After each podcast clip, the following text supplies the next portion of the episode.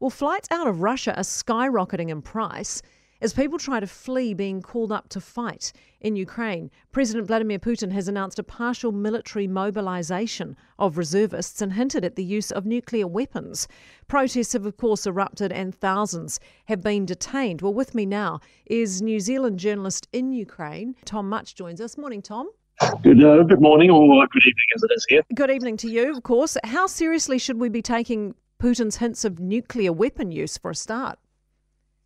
Well, yes, because it does seem quite worrying because he has said that not only will Russia respond if there's an attack on Russian soil, but he's saying that he is planning to annex large parts of Ukraine and will then consider an attack on them to be something that could prompt a nuclear response.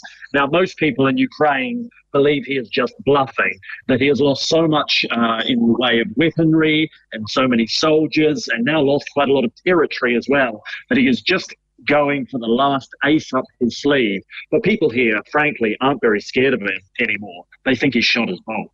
It's interesting because we're just talking about how many Russians are, are, so loyal to him, but we've got thousands protesting now. I mean, what do the Russians think of the war now? What are they being told? So here's the thing the reason the Russians are protesting now is because they have been asked to be mobilized. So effectively, hundreds of thousands of young Russian men can be called up and forcibly sent to fight in Ukraine. So, while the war was going on and it was just from volunteer soldiers, many from the poorer republics in and throughout uh, Russia. Now it is people in, you know, the affluent suburbs of Moscow and St. Petersburg who can be called up. And it's only now that we're seeing them come out on the streets in their thousands. Not beforehand, not when we saw atrocities in Bucha or Izium, but only when they, they themselves are potentially at risk. Exactly right, Tom. Thanks so much for being with us. Tom Mutch, who's a New Zealand journalist in Ukraine.